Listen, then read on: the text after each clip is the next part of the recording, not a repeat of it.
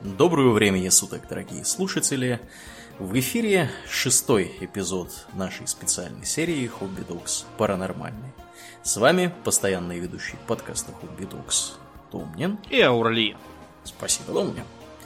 Итак, Думнин, о какой же загадочной чертовщине мы поговорим в этот раз? Мы поговорим о нашей любимой теме, об НЛО, похищениях инопланетянами, тесных контактах третьего рода, зоне 51 и инциденте в Розвейле. ОМГ! Да. С чего же мы начнем? Ну, начнем с корней. Э, Есть мнение, что в, уже в древности НЛО смущали людей. Например, э, э, директор египетского отдела Ватиканского музея, профессор Тулли, утверждал, что у него был, был, то есть он куда-то сгинул, Угу. Э, некий папирус, где написано было, что при Тутмосе третьем появился движущийся огненный круг, и фараон глубоко задумался. Потом э, кругов появилось еще больше, вот, и фараон созвал армию. Потом они ушли куда-то на юг вверх по Нилу, вот, и Тутмос дал отбой воздушной тревоге. Ух ты! Да, на самом деле неизвестно, был ли этот папирус или не был, но других подобных э, упоминаний полно во всяких э, средневековых э, хрониках. Например, мы уже э, упоминали в подкасте про ведьм э, епископа Агабарда. Э, Вот, он был епископом в Леоне в конце 8 начале 9 века. И он как раз э, был вынужден э, объяснять своей пастве, которая э, утверждала, что на воздушных кораблях прибыли какие-то злые колдуны, и вот некоторых из колдунов они привели в цепях, требуя их обязательно казнить. Епископ совершенно охрип и чуть умом не тронулся, доказывая своей пастве, что никаких колдунов не бывает, воздушных кораблей не бывает и тому подобное. Да. Э, В конце 19 века в США отмечалось, что пролетающие какие-то дирижабли странной конструкции периодически э, останавливаются для ремонта и прочих дел, а их экипажи просят передать привет мистеру Эдисону. Видимо, так выражалась тогдашняя эйфория насчет э, эм, технического прогресса, который ассоциировался с Томасом Алва Э- Эдисоном. Но это все как бы древняя история, нас интересует э, современный период, то есть э, э, считается, что он начался в 47 году. 24 июня 47 года бизнесмен по имени Кеннет Арнольд э, летел себе по своим делам на личном самолете, он был пилотом хорошим, над скалистыми горами и увидел, как летят э, какие-то сверкающие тарелки. Причем летят четким строем, а не хаотично. И как раз после того, как он об- обнародовал свои наблюдения, появился термин Unidentified Flying Object, неопознанный летающий объект, или НЛО. Сейчас, правда, в правительственных э, кругах стараются использовать термины типа неопознанное атмосферное явление, потому что, строго говоря, именно объектами эти самые явления являются далеко не всегда, если вообще являются. Да.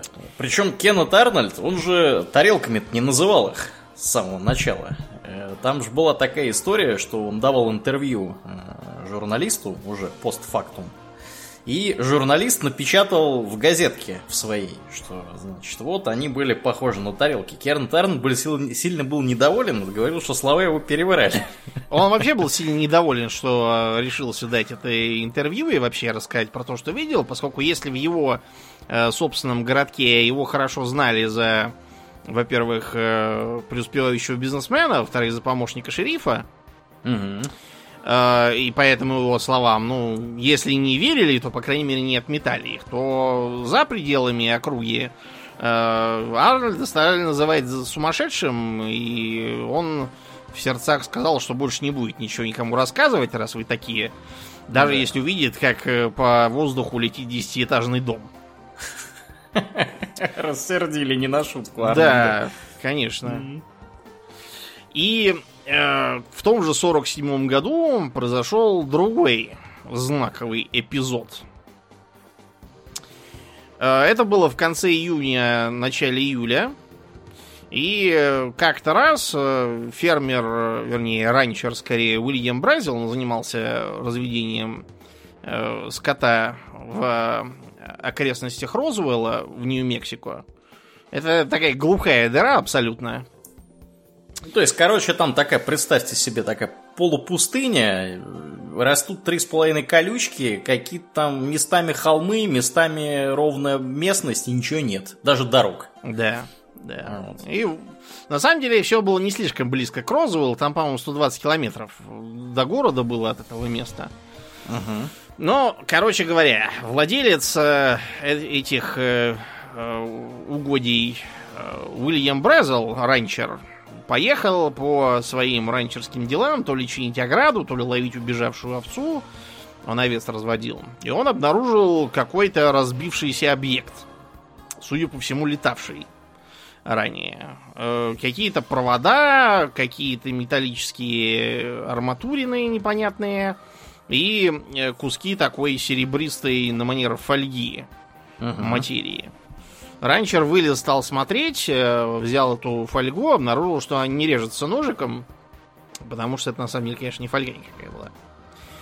А через несколько дней, 6 июля, э, Брезел, рассказавший про все это соседям, э, так сказать, получил от них консенсусное мнение, что надо все это брать и вести, показывать властям. Поскольку, как я уже сказал, Розуэлл это жопа мира, Э, власти... Мягко говоря, да. да. Власти в лице шерифа связались с командованием ближайшей базы ВВС США. Как раз к Розуэллу при приписанной. Да. Не ваша ли там потерялась, да. друзья?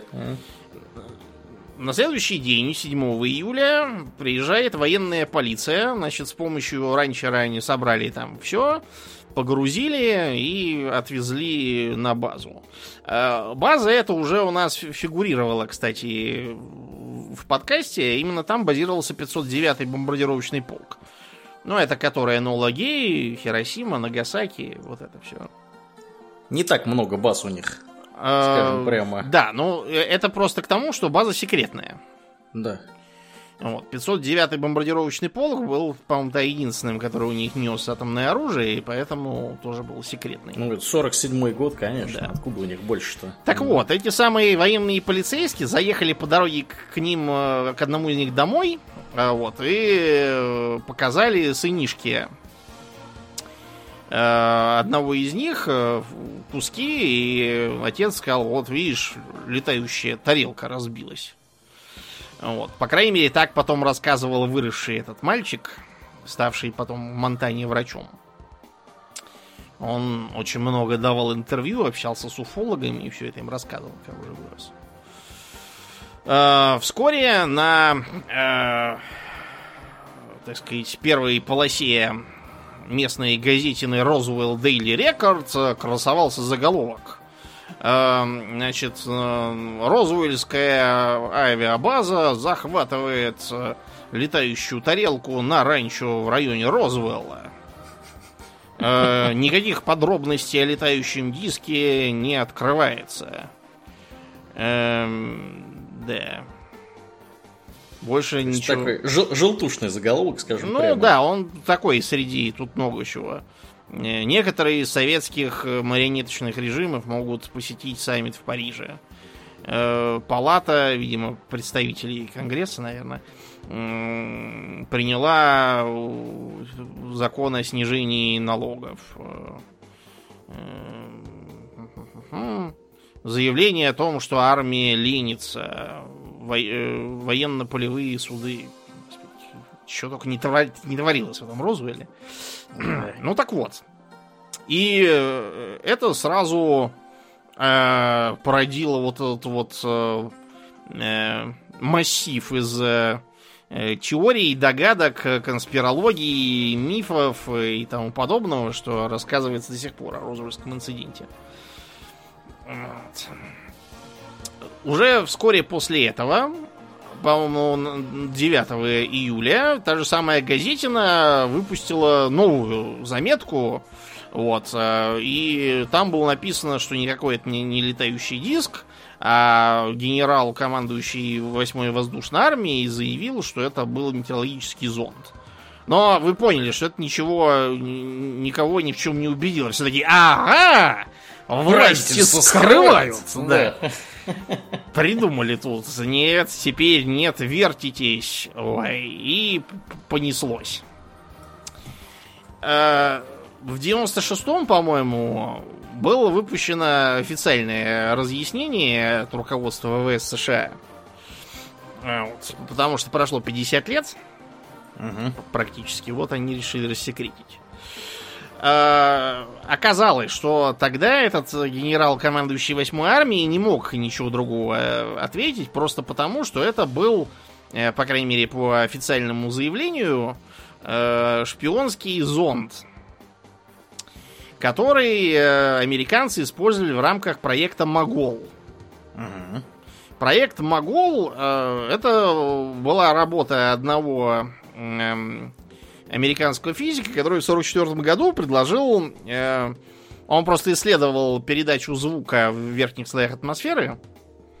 И он додумался до того, что, может быть, э, можно таким образом э, подслушивать атомные испытания. Вот, и поэтому они э, стали работать над э, такими зондами, которые слушали бы э, наши атомные испытания. Проект длился, по-моему, года три. Ему удалось засечь первое советское термоядерное испытание в 49 году. А, или, или это было просто... Ну, короче, факт, что какое-то испытание атомного оружия, да, в 49 году проект Могул засек. Ага. Вот, но на следующий год, в 50-м, его закрыли. Э, дело в том, что надежность э, у них оказалась низкая. Их постоянно уносило непредсказуемыми воздушными потоками в верхних слоях за пределы досягаемости наземных станций слежения. И от них переставало быть что-то слышно. Вот, собственно, один из таких и разбился там.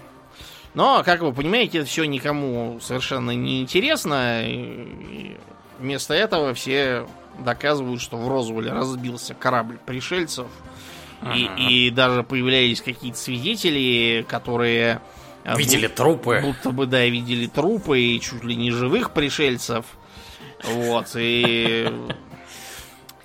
На самом деле, с чем э, связан э, всплеск вот этих вот э, конспирологических теорий? Дело в том, что тогда ни в 40-е, ни в 50-е особенно никто Розулом не заинтересовался. Э, он достаточно быстро был забыт. Вплоть до конца 70-х. Вот в 70-е э, поперла как раз конспирология на эту тему с того, что в 78-м э, уфолог Стентон Фридман э, разыскал этого самого мальчика, которому папка притаскивал обломки и говорил, смотри, летающую тарелку нашли. Э, и э, Фридман, значит, снял э, художественный, вернее, извините, документальный фильм НЛО реальные. И понеслось. С тех пор Розуэлл стал популярным туристическим местом и всячески раздувает это дело в своих интересах. Интересно также то, что в примерно тех же самых э, окрестностях к северо-западу от э, точки падения через год э, были получены сообщения о том, что э, летающая тарелка где-то 100 метров в... Э, не 100, извините, а 30 метров, 100 футов она была в диаметре. Э, потерпела там крушение, и два каких-то мужика э, видели это дело и а, увидели, как военные оцепили все и забрали и тарелку, и пришельцев куда-то там. А, на самом деле ничего этого не было. Так называемая а, а, ацтекская шумиха, ацтек не в смысле, что там ацтеки индейцы были, ацтек это город такой там. На самом деле эти два жулика э, были, ну, мошенниками. Они запустили эту утку при, и привлекли к э, делу э, одного из э, уфологов, Фрэнка Скелли, известного тогда. Я так понял, что Скелли из X-Files назван как раз в честь него. Да, кивка А. в его сторону. Ага. Так вот, этого Скалли просто надули. Там было два мужика, некий Ньютон и некий Гибауэр, которые после этого стали ездить и э, продавать какие-то приборы, которые якобы были сделаны из э, э, артефактов пришельцев которые могли помочь найти нефть. То, что американцы называют э, дудлбаг. Дудлбаг много чего значит. Например, мура- муравьиного льва, вернее, не самого льва, а его личинку. Вот, но также это означает и людей, которые якобы могут находить нефть и вообще полезные ископаниями какими-то там телепатическими способами. Да, но это было просто, э, просто мошенничество. Они обманули нескольких человек и в итоге их посадили в тюрьму за это мошенство. Они признали, что тарелку они придумали, чтобы было больше веры в их э, волшебные артефакты. А на эту мысль их навели как раз вот розвельские события. Ну, с той поры и пошло. Где только не обнаруживали неопознанные летающие объекты. Вот, например, в 52 году их было полно. Э, Одно из самых ярких произошло в Вашингтоне, округ Колумбия. То есть над американской столицей. Ага. Значит, э, между 19 и 26 июля э, с наступлением темноты э, появлялись некие загадочные огни, которые летали над э, городом и кружили кругами вокруг э, Капитолия. Появлялись они неоднократно. Их было то 5, то 6, то 10. Там разные э, эти свидетели называли разное число. В воздух поднимали истребители, вот, но истребители никого не нашли.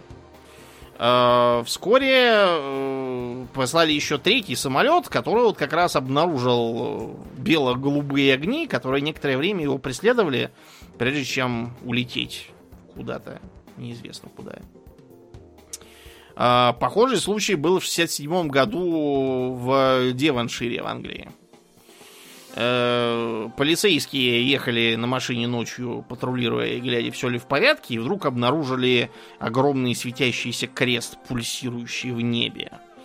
Э, Они долго за ним ехали и ехали, но он всякий раз улетал куда-то от них, пока наконец не стал удаляться через бездорожье, где им было не проехать. Вот, так что полицейские были вынуждены бросить эту идею. Э, Первым объяснением было то, что проводились учения королевских э, воздушных сил, вот, но они должны были до наступления темноты завершиться по, по понятным причинам. Э, А крест был совершенно точно ночью. Непонятно, что это и откуда это. Ага. А, Опять же, в 52 году во Францию заглянул какой-то НЛО. Э, Выглядел он будто бы как такой плоский на шайбу похожий диск, который был э, замечен таможенником в Марсельском аэропорту. Э, Он приближался к аэродрому на скорости явно выше 200 км в час и внезапно такой хоба и остановился, то есть без всякого тормозного пути. Таможенник побежал к нему, стал смотреть и обнаружил, что там, значит, по э, его внешнему краю идут э, окошки такие квадратные, из них светится то синим, то зеленым. Ух. А потом из одного конца как заискрило прямо вот, э, и после этого НЛО улетел куда-то.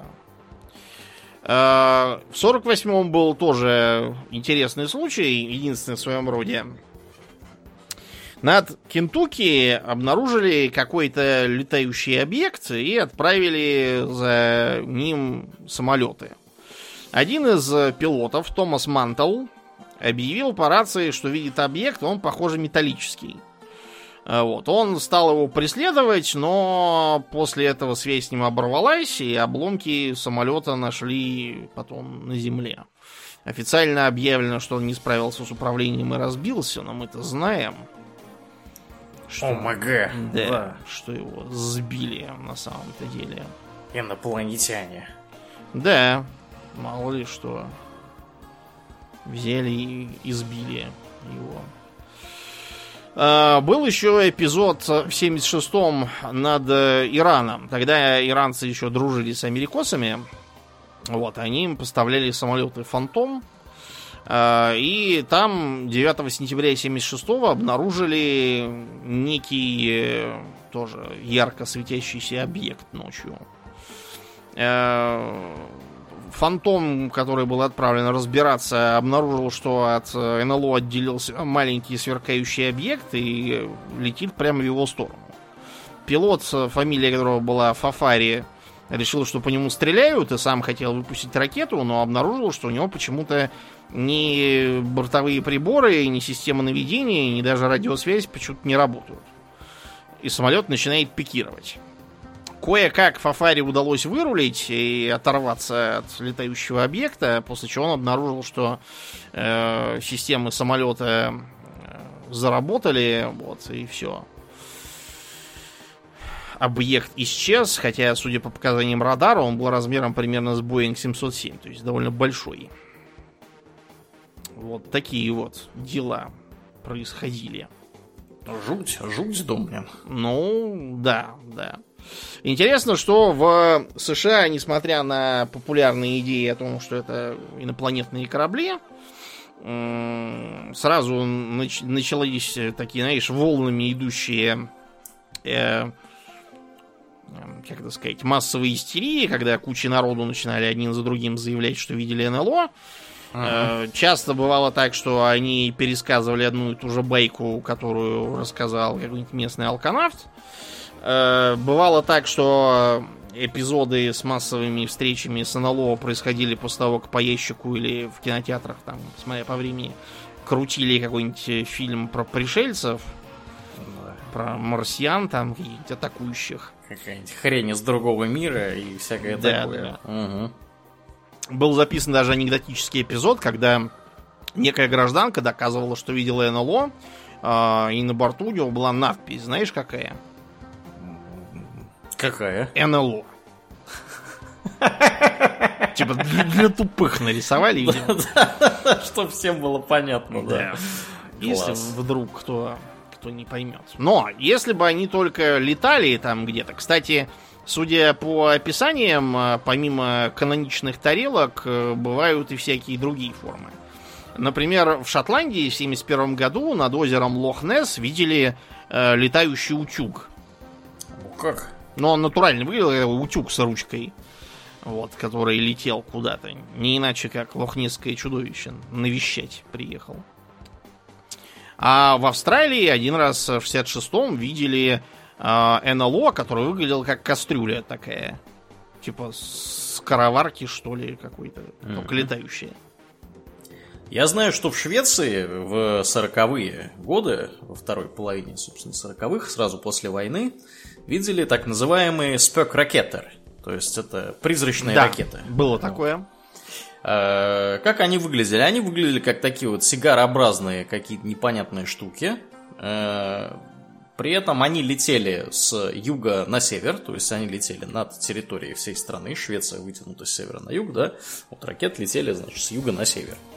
Вот. И происходило это все 40, в 46-м, если мне не изменяет память году, были даже прецеденты, когда такая ракета на глазах у шведского местного населения упала в озеро.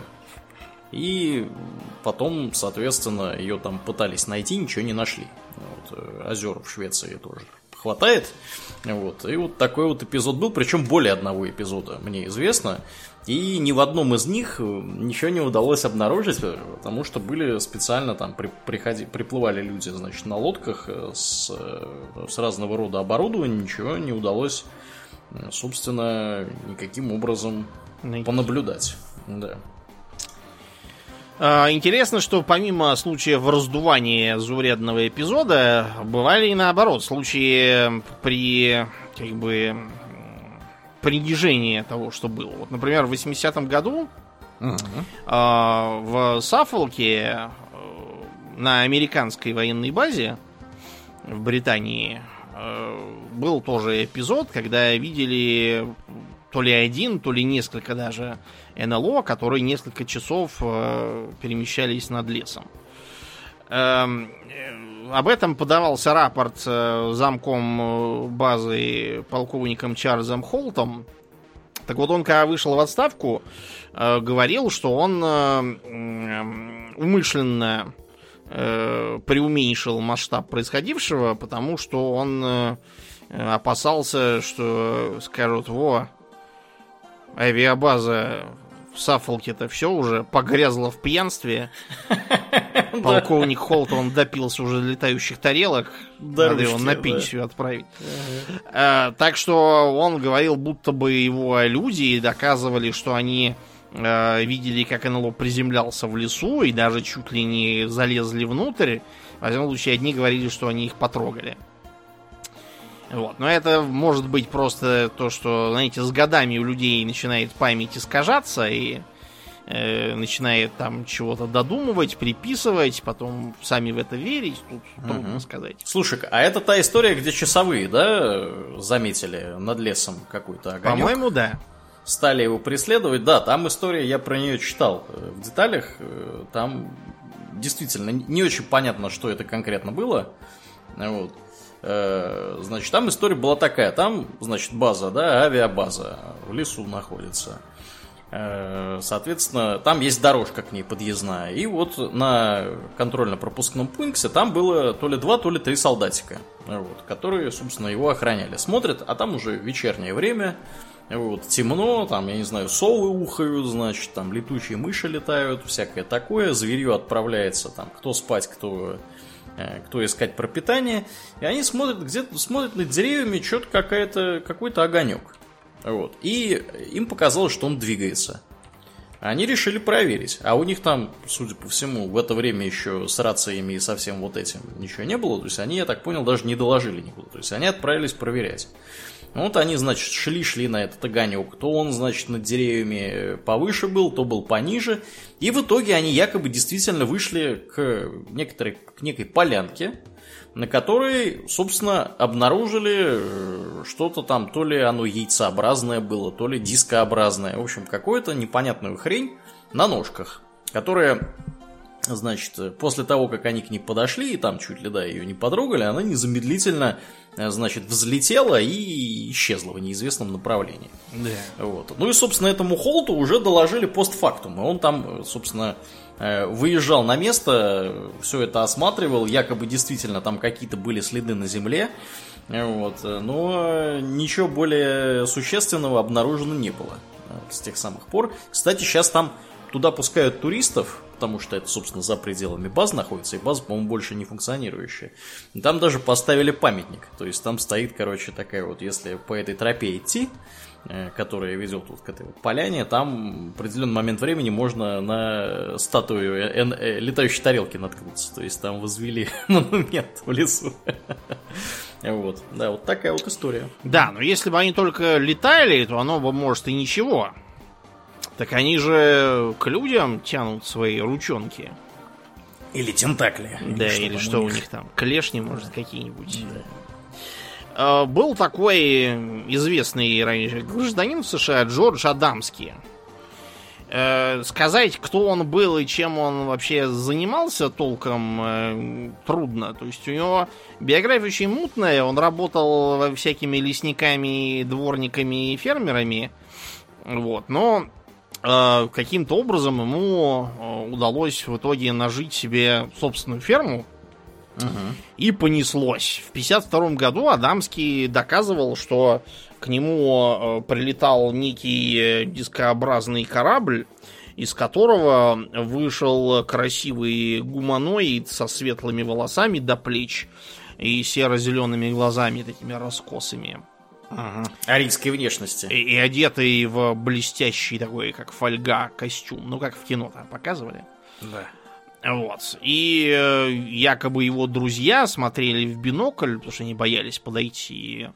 Э, потом дали показания, что он действительно с кем-то разговаривал и активно жестикулировал. Ну, то есть, какого-нибудь индейца нашел и по пьяни принял.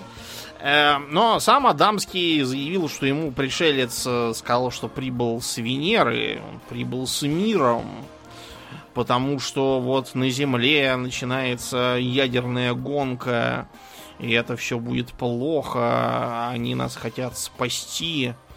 Вот, и в итоге Адамский даже стал периодически летать вместе с пришельцами на их корабле и видел, как на обратной стороне Луны э, города, леса, горы и даже какие-то звери там бегали.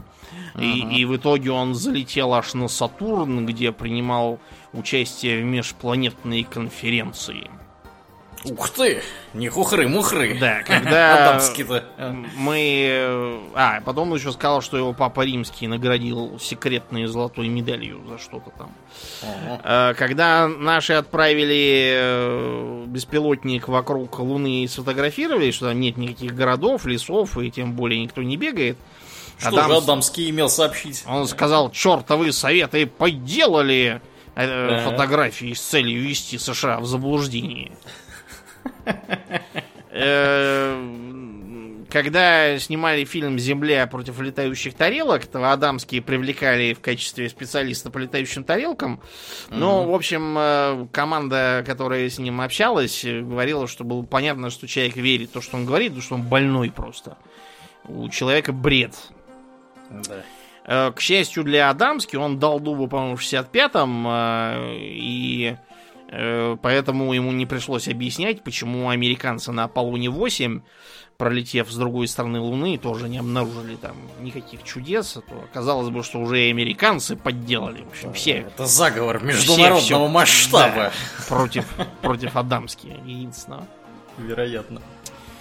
А, гораздо больше интерес, чем сумасшедший явный Адамский, представляет случай с супругами Хилл. Да которые утверждали, что в 1961 году в Нью-Гэмпшире, в сельской местности, их э, похитили инопланетяне.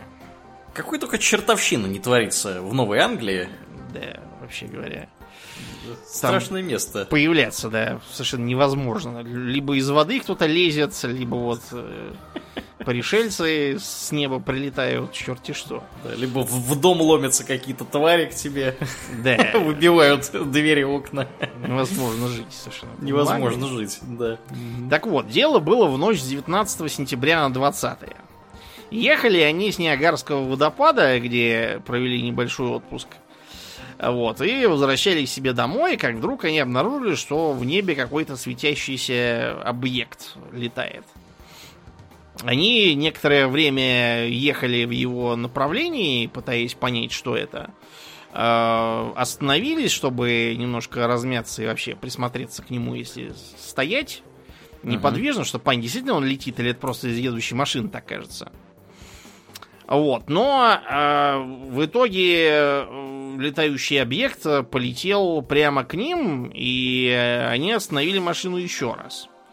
Э, они увидели, что это большая, ну, прям совершенно бесшумная летящая махина, метров 30 где-то в диаметре. То есть, извините, метрах в 30 над ними, конечно, не в диаметре. Uh-huh. Сама она была большая. Э, вот, и она э, напоминала им по форме такой блин, что ли, или сковороду. Э, Барни Хилл, муж, вооружившись э, пистолетом и э, биноклем, вылез из машины и стал приближаться к кораблю, где он увидел около десятка гуманоидных фигур, которые смотрели на него в окна. Ого! Да. Потом они все ушли, но один остался. Вот, этот смотрел на него и телепатически ему сообщил, стой где стоишь и продолжай смотреть. Одеты были эти гуманоиды в блестящие черные какие-то комбинезоны и черные не то шапочки, не то фуражечки, непонятно. Жуть какая. Да. Э, после этого э, корабль начал производить какие-то непонятные действия, из него стали выезжать некоторые некие конструкции. Вот. И э, после этого вот тут э, хороший вопрос, что было, потому что сами супруги Хилл точно не могли сказать. То есть э, э, они э, слышали какой-то странный жужжащий звук, и после этого у них начало мутиться в голове. Э, вот. Они оказались в машине, э, поехали, значит, по дороге домой, доехали к утру и почувствовали себя странно. Вот. Э, например, э, у них почему-то появилось непонятное количество повреждений на одежде и вещах. Например, почти там все платье у Бетти Хилл было порвано. Хотя это было, да, оно было новое. Парадные туфли, в которые был обут Барни, были исцарапаны. Его бинокль не не висел на ремешке, потому что ремешок был порван. При том, что никакого порывания что-то э, Барни не помнил. А, Вредительство. Подлое. Да, да. Э, Еще интересно, что на платье у Бетти был некий э, розовый такой порошок, который она стряхнула и его унесло ветром. Э, платье она хотела выкинуть, но потом решила, что не надо, и лучше его сохранить. И она его отдавала на анализы во всякие лаборатории. Это ничего, кстати, не дало в итоге. Машина тоже не, так сказать, осталась неповрежденной. На багажнике обнаружились концентрические круги, которых совершенно точно не было за день до. Хм. Да. Э, потом через 10 э, дней у Бетти начались странные сны, которые пять ночей подряд э, продолжались и были все как под копирку. При этом для Бетти вообще было не характерно видеть подробные, цветные, продолжительные, более-менее связанные сны с единым сюжетом. Э, ни до этого, ни после.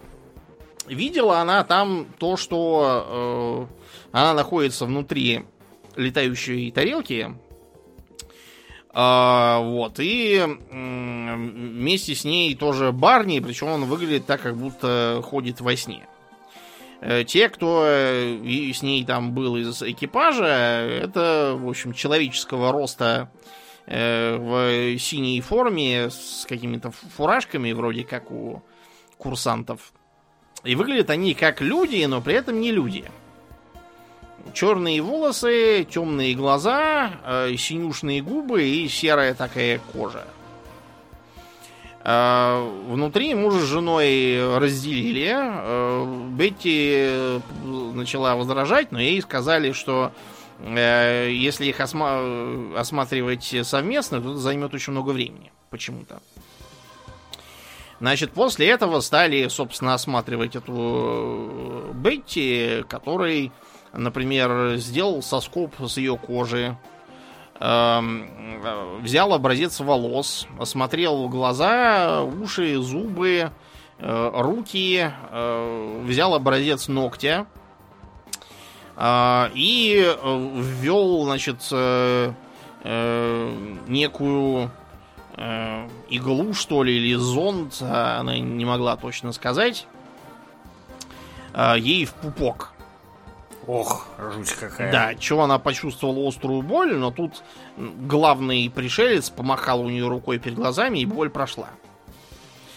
А, после этого ей позволили идти, и при этом э, дали ей какую-то книжку с непонятными символами. Когда она спросила, откуда они прибыли, те показали ей какую-то карту звездную. После этого, значит, их стали провожать к выходу, она воссоединилась с мужем, но тут э, пришельцы заспорили и сказали ей, что книжку все-таки взять нельзя. И вообще лучше будет, если она забудет про все, все, все эти события. Барни таких снов э, не получал и вообще изначально считал, что это все бред какой-то совершенный. Однако, э, когда Хиллов э, подвергли у э, психиатра гипнозу, Бетти рассказала, в общем, почти все то же самое, что она рассказывала про свои сны. При этом Барни, когда его гипнотизировали, тоже это рассказывал, хотя снов он не видел. Тут, возможно, он просто слушал, как она рассказывает про сны, и поэтому э, просто их пересказывал. Сам Барни э, про свой осмотр говорил, что у него вроде как взяли образец семени непонятным каким-то образом. Мгм. Вот. э, тоже посмотрели ему в рот, в нос. А также ввели ему в анус э, некий объект вроде зонда и вынули обратно. Жесть Э, какая. Да, с этого, кстати, момента начинается вал сообщений от похищенных американцев о том, что им их подвергли анальному зондированию. Зондирование. Что такое у американцев задница, что представляет космический интерес, я уж не знаю. Да, Решительно не ясно. Интересно также, что э, пришельцы говорили иногда по-английски, а иногда на каком-то непонятном языке. Причем английский у них был такой относительно неправильный. То есть понять было можно, видно было, что это не родной язык. Мгм. А когда э, Бетти под гипнозом нарисовала эту самую звездную карту, которую ей показывали, у нее получилось, значит, несколько звезд, там около полутора десятков, соединенных либо сплошными, либо пунктирными линиями. Она объяснила, что пришельцы сказали, что сплошные это регулярные пути сообщения, а пунктирные это реже, когда там летают. А, Вот. э, Эту карту так и сяк вертели и пытались ее приспособить к э, реальным звездам. И, как считается, самым э, правдоподобным вариантом реконструкции является тот, который ведет к звездам Дзета и Дзета-2 созвездия сетки. То есть э, ретикулии. И Ретикуляне. поэтому, да, ретикулянами называют таких пришельцев. жуть. Вот. И с той поры э, ретикулянами все стали называть пришельцев, будь то маленькие человечки или не маленькие, а большие. Вот. Ну, короче говоря, много чего про это рассказывали. Вот считается, что случай с, м, Ада- с, извините, с Хиллами это такой вот э, типовой пример похищения. Похожий случай случился примерно 10 лет до этого в Бразилии в 53 году. Э, Некий молодой э, фермер Антонио Вилья Шбуаш эм, из-за того, что жара стояла, э, решил после захода солнца пахать и сеять или что он там делал. Мгм. Вот, Так и- тем- темно ж будет, он же не увидит ничего. Ну, Нет? я не знаю. Может, у него там была какая-нибудь работа, которую не требовала особо видеть. Кроме того, он на тракторе был с фарами, наверное. Понятно. Так вот, этот самый трактор где-то около часа ночи внезапно взял и выключился. И тут появился ослепительный объект, э, похожий на яйцо на трех ножках. Э, Вильеш Боаш попытался сделать ноги оттуда, но выскочившие из корабля небольшие такие гуманоиды э, схватили его и утащили туда. Там его, значит, раздели, намазали какой-то непонятной мазью, взяли у него образец крови почему-то из подбородка, не знаю почему. Вот. А потом, значит, привели э, светловолосую инопланетянку с синими глазами, которая, э, издавая непонятное гавканье, э, занялась с ним сексом, после чего ему отдали одежду и выгнали обратно. То есть это был, видимо, эксперимент по скрещиванию. О боже. Да. Жуть какая. Интересно, что потом Антонио страдал от э, всяких непонятных болезней. Вот. но Передающихся половым путем, очевидно. Я уж не знаю, да. Это Вра- инопланетяночки. Врачи не могли ничего толком сказать, э, делали предположение, что у него лучевая триггер. болезнь какая но факт то, что он прожил довольно долго. Вот, у него потом было еще четверо детей, и он доказывал, что ничего не придумывал, и был совершенно трезвый, и все было чистой правдой. Э, бывают, правда, и более анекдотические случаи, когда, например, какая-то э, феминистка заявила, что ее похищали пришельцы. Вопреки ее ожиданиям, внутри корабля было довольно грязно и не убрано. Ей всучили ведро, тряпку и швабру и велели мыть там полы. Феминистка сказала, что, э, видимо, пришельцы пытались э, предоставить ей комфортную и привычную среду, опираясь на патриархальные обычаи, которые царят в обществе. То есть даже пришельцы патриархальные. Даже пришельцы, ну, ви- видимо... Настолько все прогнило. Пришельцы просто не понимали смысла, решили, что убирать и мыть полы это очень важная э, Часть жизни какая-то, да. да. Человеческих женщин. Да. Вот. На э, основании всех этих событий уфологи даже создали специальную шкалу, по э, которой оцениваются эм, деяния пришельцев. Э, ночные огни. Появление тарелок днем. Появление тарелок на радаре. Тесные контакты первого рода. Это когда видишь в небе летающий объект. Тесные контакты второго рода. Это когда НЛО производит какой-то эффект на э, то, что на Земле, например, вот выходит из строя приборы, беспокоятся ага. животные. Время пропадает. Да, что-нибудь еще там такое случается. Вот, например, у семьи Хиллов э, часы почему-то сломались намертво, которые на них были. Вот. Непонятно почему. Угу. Кроме того, Барни Хилл э, почему-то после этих событий э, испытывал настоятельную э, тягу изучить свой половой орган, но ничего нового или интересного там не обнаружил. А, Волновался а, за самое дорогое, да, очевидно. Да. Не знающий человеческой анатомии, чекрыжили там что-нибудь нужны. Да. И, наконец, тесные контакты третьего рода. Это когда, э, собственно, экипаж НЛО, будь то живые или там, может быть, э, роботы какие-нибудь, э, выходят и общаются. Есть еще такой вариант с контактами четвертого рода, это когда, собственно, похищают. Был такой фильм Fourth Kind, который наши надмозги перевели как четвертый вид или что-то в этом духе. На самом деле речь идет именно про контакты. И он основан на реальных событиях. А как иначе, да.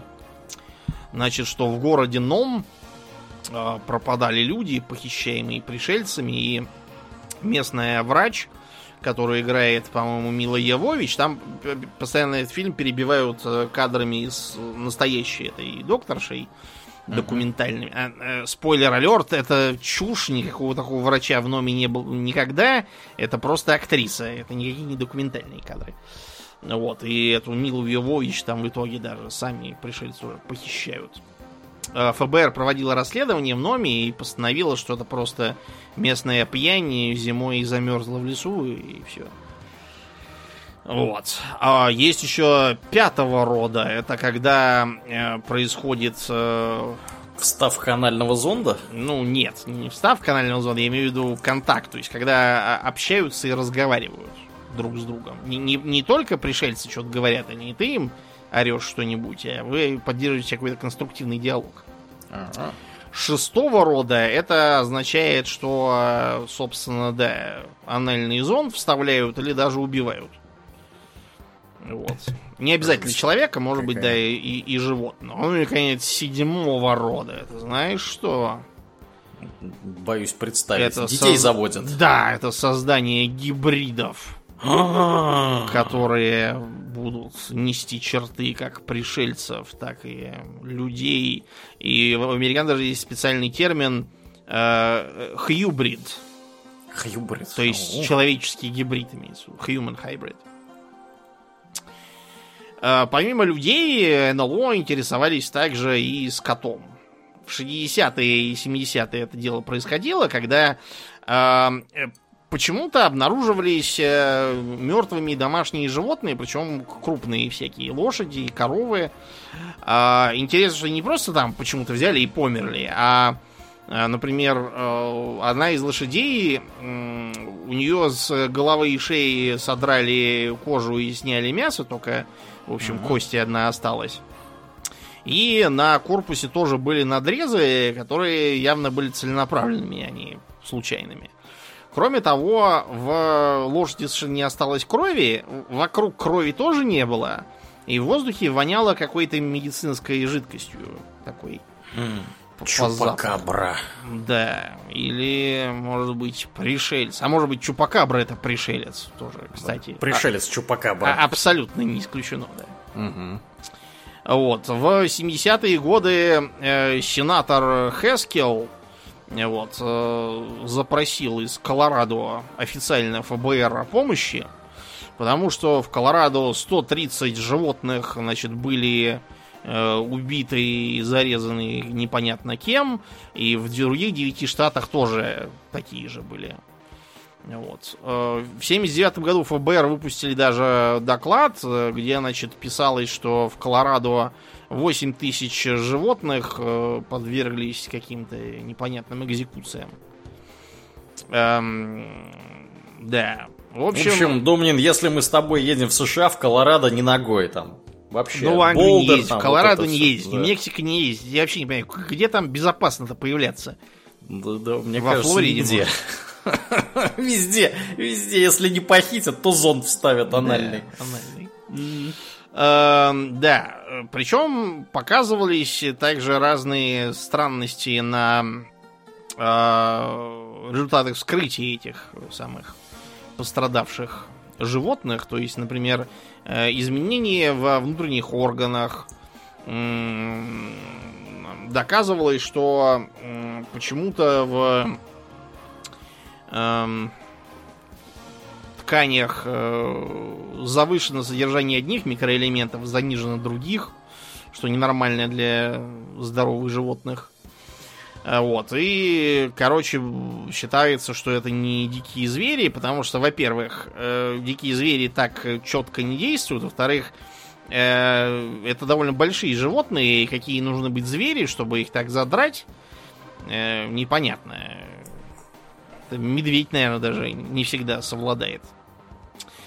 Выдвигались самые разные идеи того, что это, например, может быть э, э, какая-нибудь болезнь, там, может быть, это просто деятельность каких-нибудь там падальщиков, вот. А может быть, как вариант, что это культисты, потому что 70-е и 80-е в США это эпоха сатанистского и паники.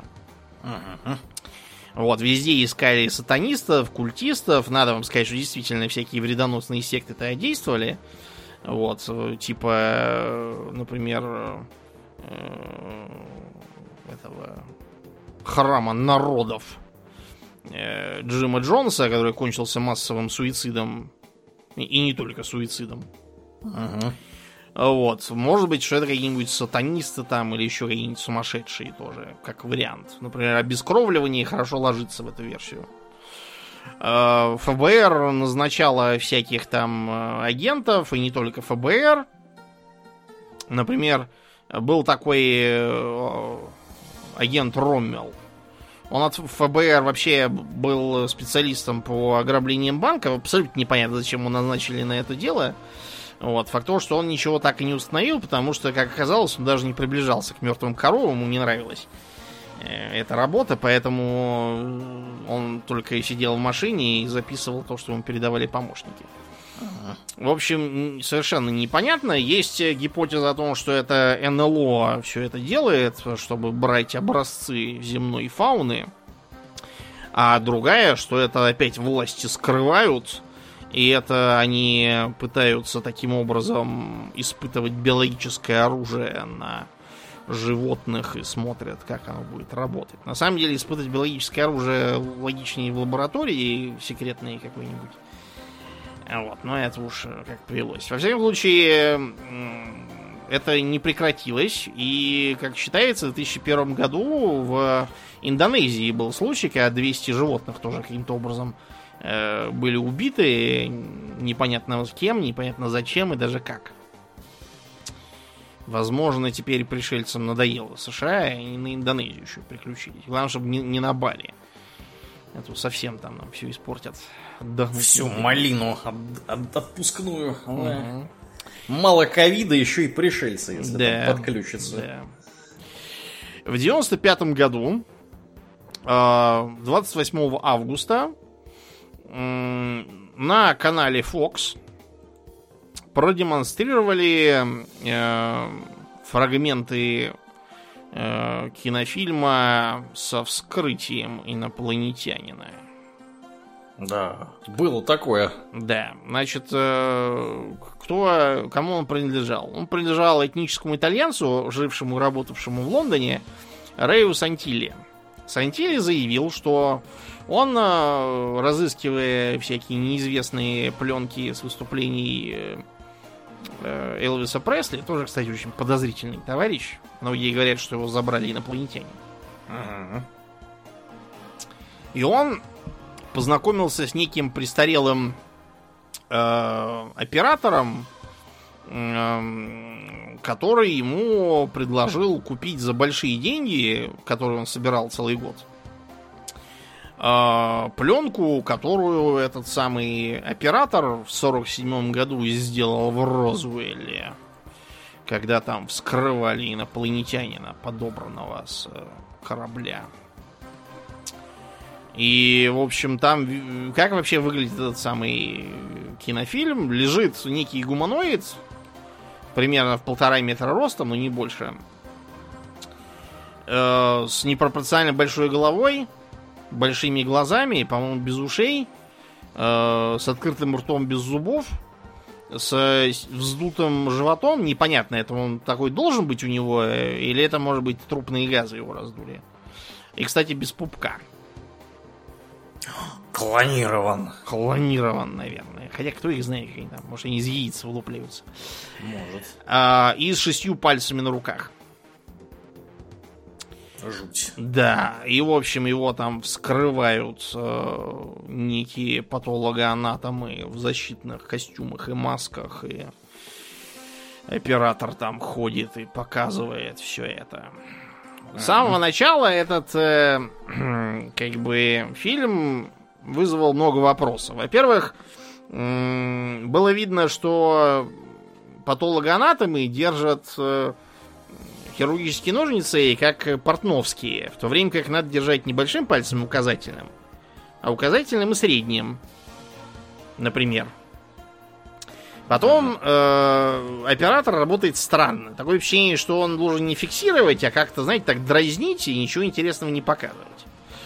Э, несмотря на то, что, например, Стэн Уинстон, знаменитый специалист по э, всяким спецэффектам, всякие терминаторы, там, хищники, это все он. Говорил, что очень классно сделано, и вот я бы, наверное, так не сумел, так что это, наверное, пришелец. Э, на самом деле вопросов много. На фрагментах пленки, которые Сантилли передал для анализа, э, кадров, собственно, пришельцам нету. То есть неизвестно, откуда эта пленка, имеет ли она вообще отношение к той. Э, точно известно, что эта пленка была действительно отпечатана то ли в 27-м, то ли в 47-м, то ли в 67-м, там трудно судить. А также то, что эта пленка долго не хранилась. То есть нельзя просто взять какую-нибудь пленку, выпущенную в 47-м, снять сейчас на нее фильм и э, проявить не, не выйдет. Но опять же, нет никаких указаний на то, что это действительно часть той пленки, а не просто какая-то завалявшаяся 47-го года пустышка. Ну и разные другие вопросы, которые в итоге привели к тому, что в 2006 году э, Сантили признал, что это на самом деле не Тру инопланетянин. А, они это объяснили тем, что как бы Тру пленка была сильно повреждена, и поэтому вместо этого сняли как бы реконструкцию, чтобы да, увековечить. На основе реальных событий. Э, да. Они не смогли назвать этого самого загадочного военного оператора, у которого якобы ее купили, именовали его только каким-то э, там псевдонимом, то есть, возможно, его просто и не было. А также рассказывали совершенно мутную байку о том, почему эта пленка вообще у него осталась. Значит, что он э, часть отснятого материала передал военным, а часть там была не очень хорошая, он ее должен был дообработать. Он ее дообработал, через две недели уведомил начальство, что все готово, но начальство почему-то за ней так и не приехало, и вообще вело себя так, будто ничего не было. Забывчивость какая-то напала да. внезапная. Да, так что, э, скорее всего, это все э, как бы чепуха, и реальным оператором, который все это снимал, был какой-то бомж, которого они наняли. Э, это реально так они, они признали. А еще в э, США, помимо того, чтобы не ездить вон в Новую Англию и э, скалистыми горами не летать, нельзя еще и ездить э, в окрестностях Лас-Вегаса в Неваде. Да что ж такое? Где, где озеро Мид? Ну, озеро Мид там к северо-востоку, а нас интересует к северо-западу. Ага. Где находится э, аэропорт Хоуми. Он же аэропорт Грум-Лейк. Э, это не озеро, это солончак такой там рядом. Угу. Ну, то есть раньше когда-то, конечно, было озеро, сейчас уже все. Который э, известен всем как... Зона 51. 51. Да. Официально она входит в состав Невадского полигона, и с 55 года там испытывали всякие секретные самолеты. Включая самолеты-разведчики, беспилотники, вот те, которые мы сбили. Э, э, наши советские самолеты тоже там испытывали. Э, Миги, которые израильтяне сбили во время очередных войн с арабами, передали им на изучение. Э, Самолеты-невидимки, в том числе, типа F-117. Вот, и кто знает, что еще. В любом случае, в 1974 году произошел скандал. Э, тогда американцы вывели на орбиту э, станцию Skylab.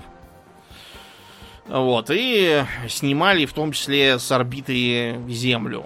И э, случайно они сняли как раз ту землю, где зона 51.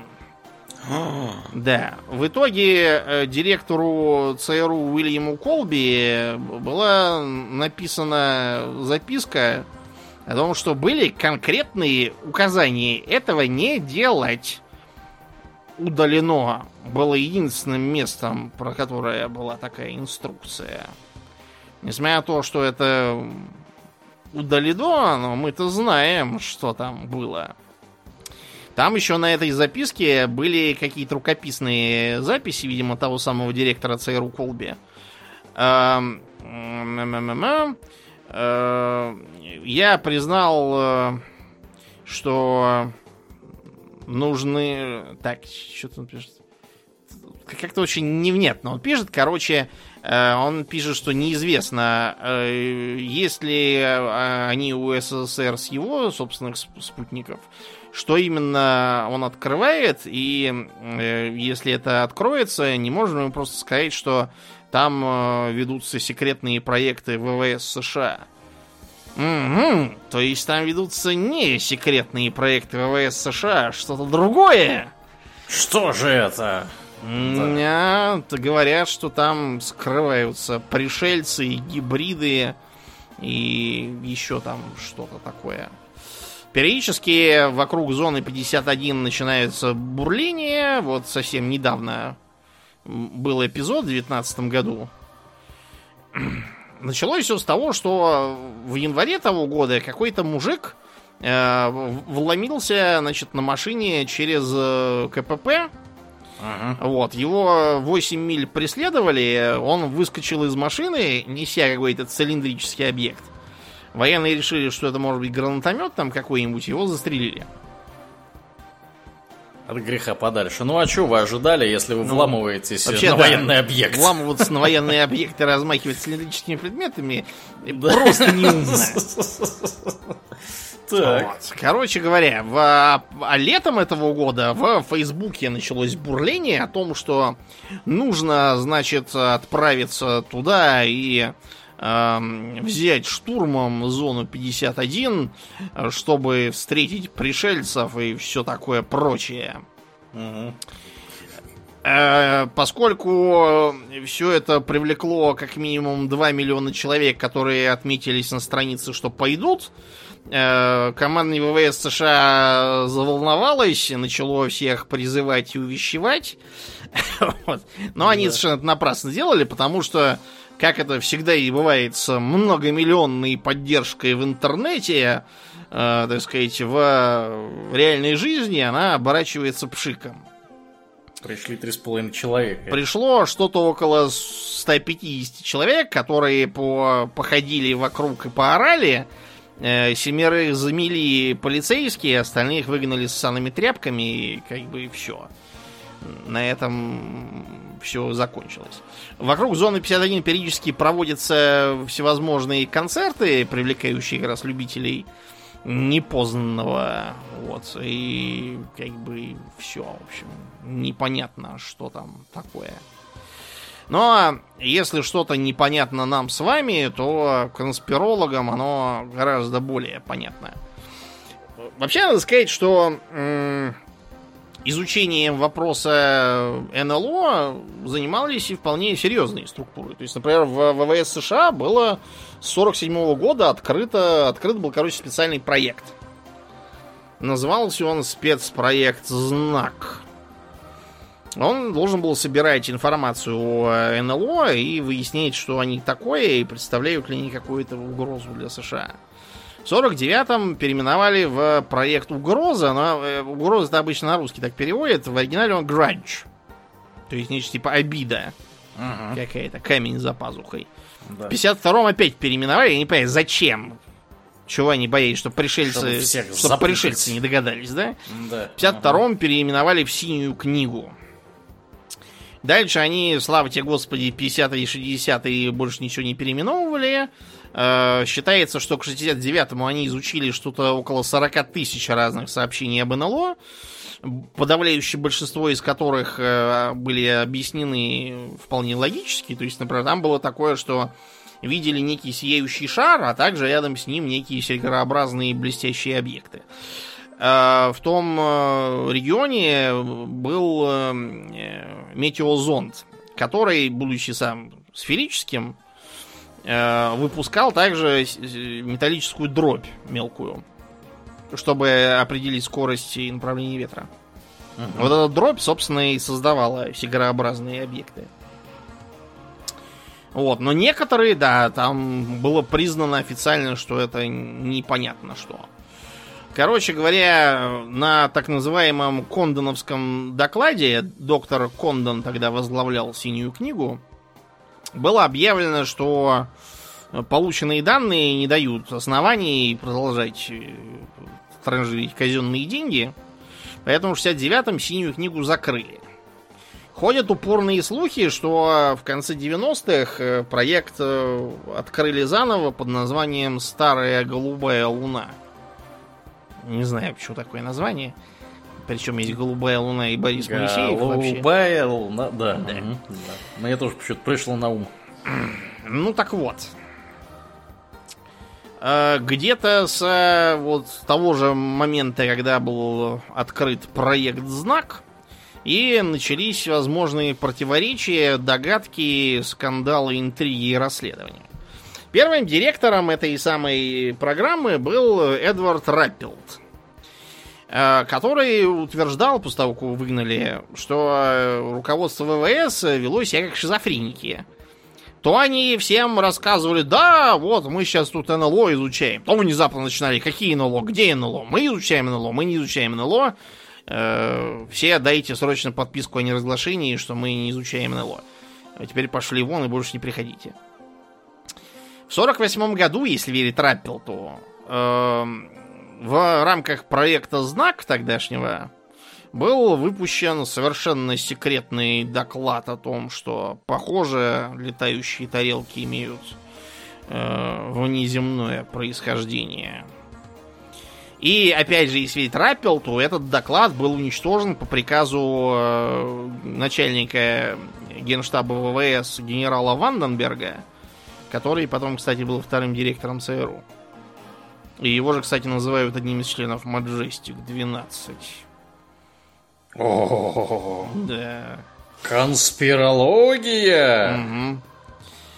Да. В 50-е все стало только хуже, потому что к делу подключились еще и британцы, э, вот, и канадцы, у которых были заведены свои правительственные комиссии по изучению НЛО. Э, Их тут же стали обвинять в сокрытии, замалчивании, заминании, фальсификации, еще там чем-то. Тогда же в 50-е начинается карьера Дональда Кихоу. Кихоу это, наверное, вот такой вот э, первый столб вот, э, современной уфологии и уфологической конспирологии. Вот, печатался этот самый Кихоу в э, журнале True.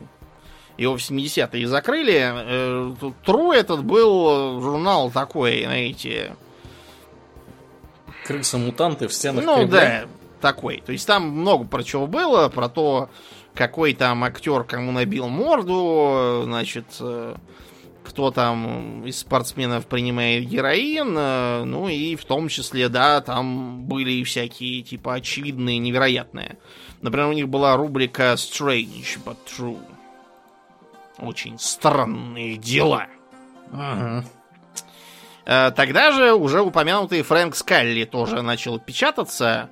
Э, Они вот вместе с Кихоу были тогда бестселлерами и очень сильно способствовали подъему интереса к уфологии. У Кихоу его, по-моему, первая книга называлась «Летающие тарел- тарелки реальные». А еще они затеяли свою собственную контору по изучению э, НЛО, так называемая National Investigations Committee on Aerial Phenomena, NICAP. Ну, типа коленная чашечка для смеха. Сокращается. Звучит просто так. То есть э, Национальный исследовательский комитет по воздушным феноменам. То есть по НЛО. Э, Этот комитет сразу стал докапываться до ВВС и доказывать, что они все, все врут, вот, власти скрывают и так далее и тому подобное. Эм, интересно, что в... э, блин, какой это был год-то? Мгм. Какой-то был. Короче, э, э, был выпущен так называемый приказ 200 черточка 2, который приказывал всем э, офицерам с авиабаз э, обсуждать э, случаи с НЛО только если их официально признали решенными, установленными, что это не инопланетяне. А если не инопланетяне, значит, в смысле, если не установлено точно, то значит надо помалкивать. И опять же, уфологи решили, что это все неспроста. Канадцы, э, что интересно, объявили, что им попался некий документ, разоблачающий э, секретную какую-то организацию под названием Majestic 12, созданную тогда же в 47-м по приказу президента Трумана, чтобы изучать НЛО. Вот, и э, что э, инцидент в Розуэле был замят, и на самом-то деле это все были пришельцы, э, что технологии пришельцев позволяют э, американским ВВС чего-то там такое прямо страшное изобрести. Э, документ этот на самом деле очевидная подделка, потому что, например, если поглядеть на подпись э, Трумана, то совершенно очевидно, что это э, подпись э, криво прифотошопленная с другого документа, судя по пятнышкам грязи, которые совершенно точно совпадают. Есть даже такая контр-теория заговора, что Majestic 12 это специально вымышленная властями придумка, э, которая должна сбивать с толку уфологов и выставлять их контуженными идиотами. Вот это тонко власти придумали. Да, да. В 1956 году к уфологам присоединился Грей Баркер со своей книгой «Они знали слишком много о летающих тарелках». Именно в этой книге впервые появляется идея о людях в черном, которые приходят э, к всяким свидетелям НЛО и к похищавшимся и требуют от них помалкивать, а не то мало ли что может случиться. Несчастный случай или авария какая. И даже убивают иногда некоторых. Причем, если изначально люди в черном описывались именно как правительственные агенты в каких-то черных костюмах и очках, то постепенно начались э, упоминания о том, что у них какая-то странная, немного нечеловеческая внешность, а на самом-то деле это не правительственные агенты. Это замаскированные под агентов э, инопланетяне, которые уже внедряются в э, властные структуры, а может быть уже и они подчинены.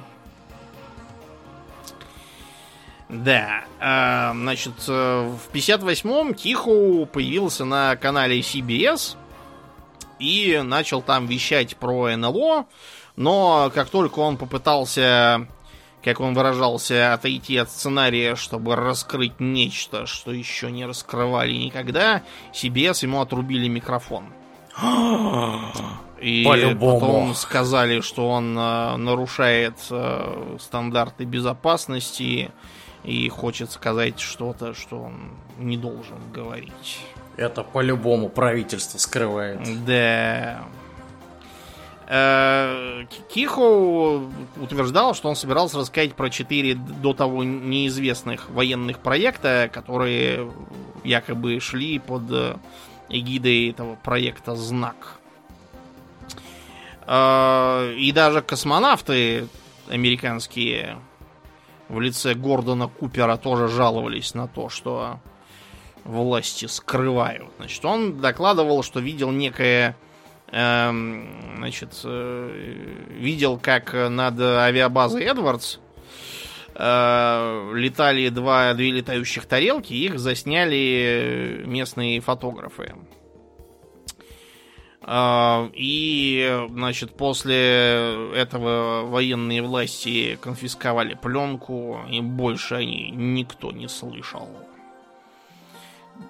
официально потом было объявлено, что фотографы засняли какой-то тоже метеорологический зонд, который из-за плывущего от жары воздуха авиабаза Эдвардс находится в Калифорнии. Ага. Из-за этого он выглядел сплющенным. Но пленку они не вернули. Спроста ли это? Не знаю. Едва ли. Наверняка да. нет. Угу. Да. А в 60-е все опять же продолжилось. Э, некий Жак Вале, э, один, кстати, из пионеров интернета, как мы его знаем, э, работал, так сказать, в проекте «Синяя книга» этом самом, разбираясь там и упорядочивая всякие файлы и данные. И там он обнаружил некую записку от 9 января 1953 года, Э, которую э, уже упоминавшемуся Руппельту или кому-то из его подчиненных была адресована. Подписана была H.C. Кросс. Сам э, Валей называл его Пентаклем, то есть пятиугольником. И, значит, в этой записке было написано, что э, некоторые вещи можно, а некоторые нельзя обсуждать открыто. А. Да, то есть это были следы сокрытия там какого-нибудь такого. А, да.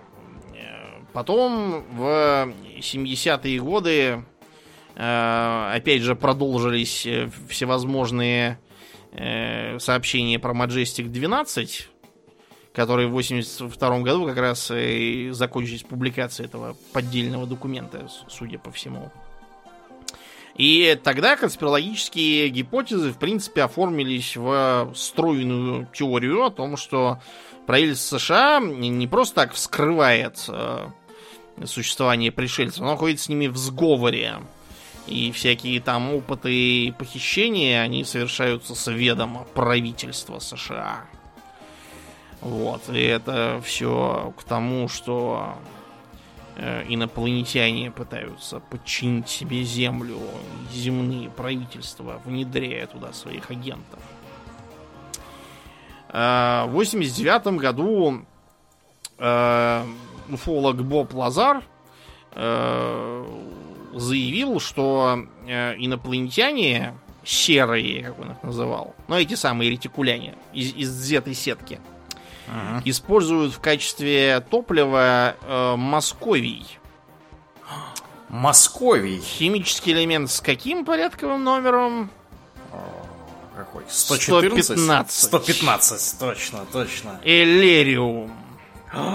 Вот он откуда взялся-то. Да, да. Вот все, все знают, да.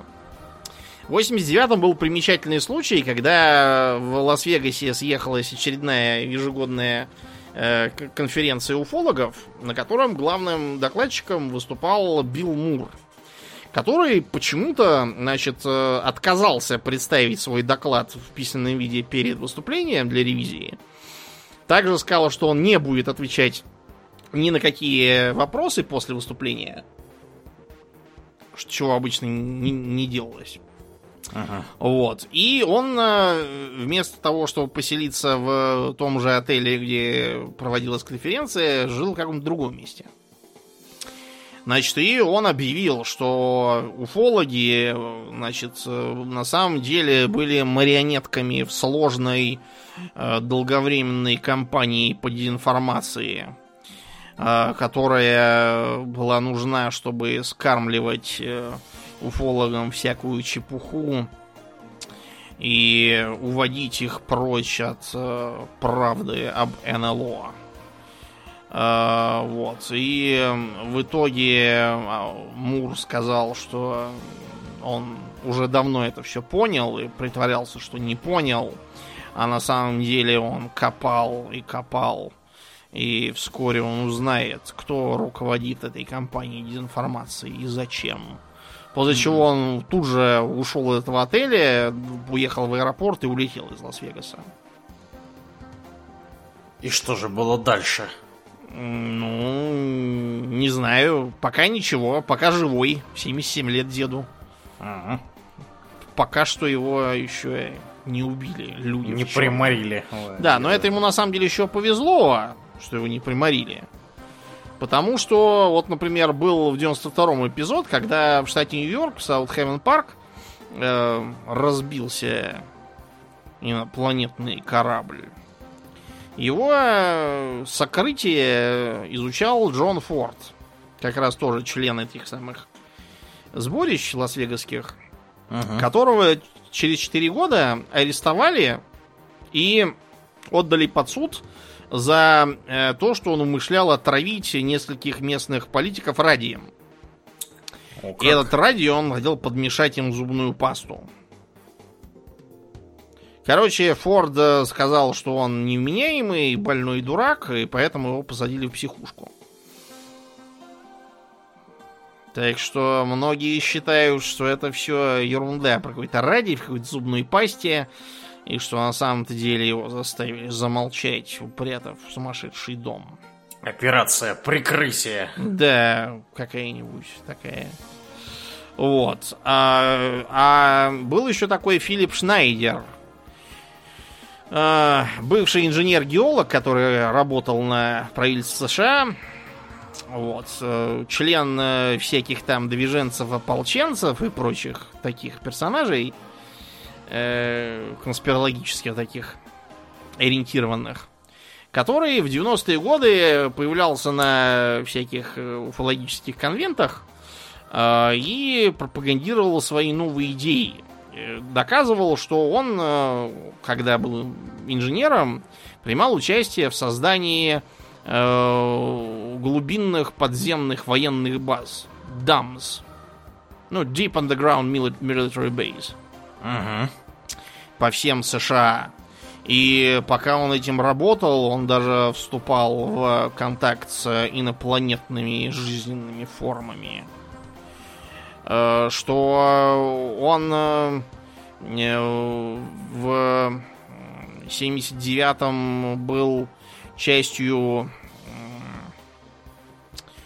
событий э, на секретной базе в Нью-Мексико рядом с городом Далс, где под горой э, Ар Ар Арчулета скрывается подземный комплекс, где живут как инопланетяне, так и люди, и гибриды тоже там же.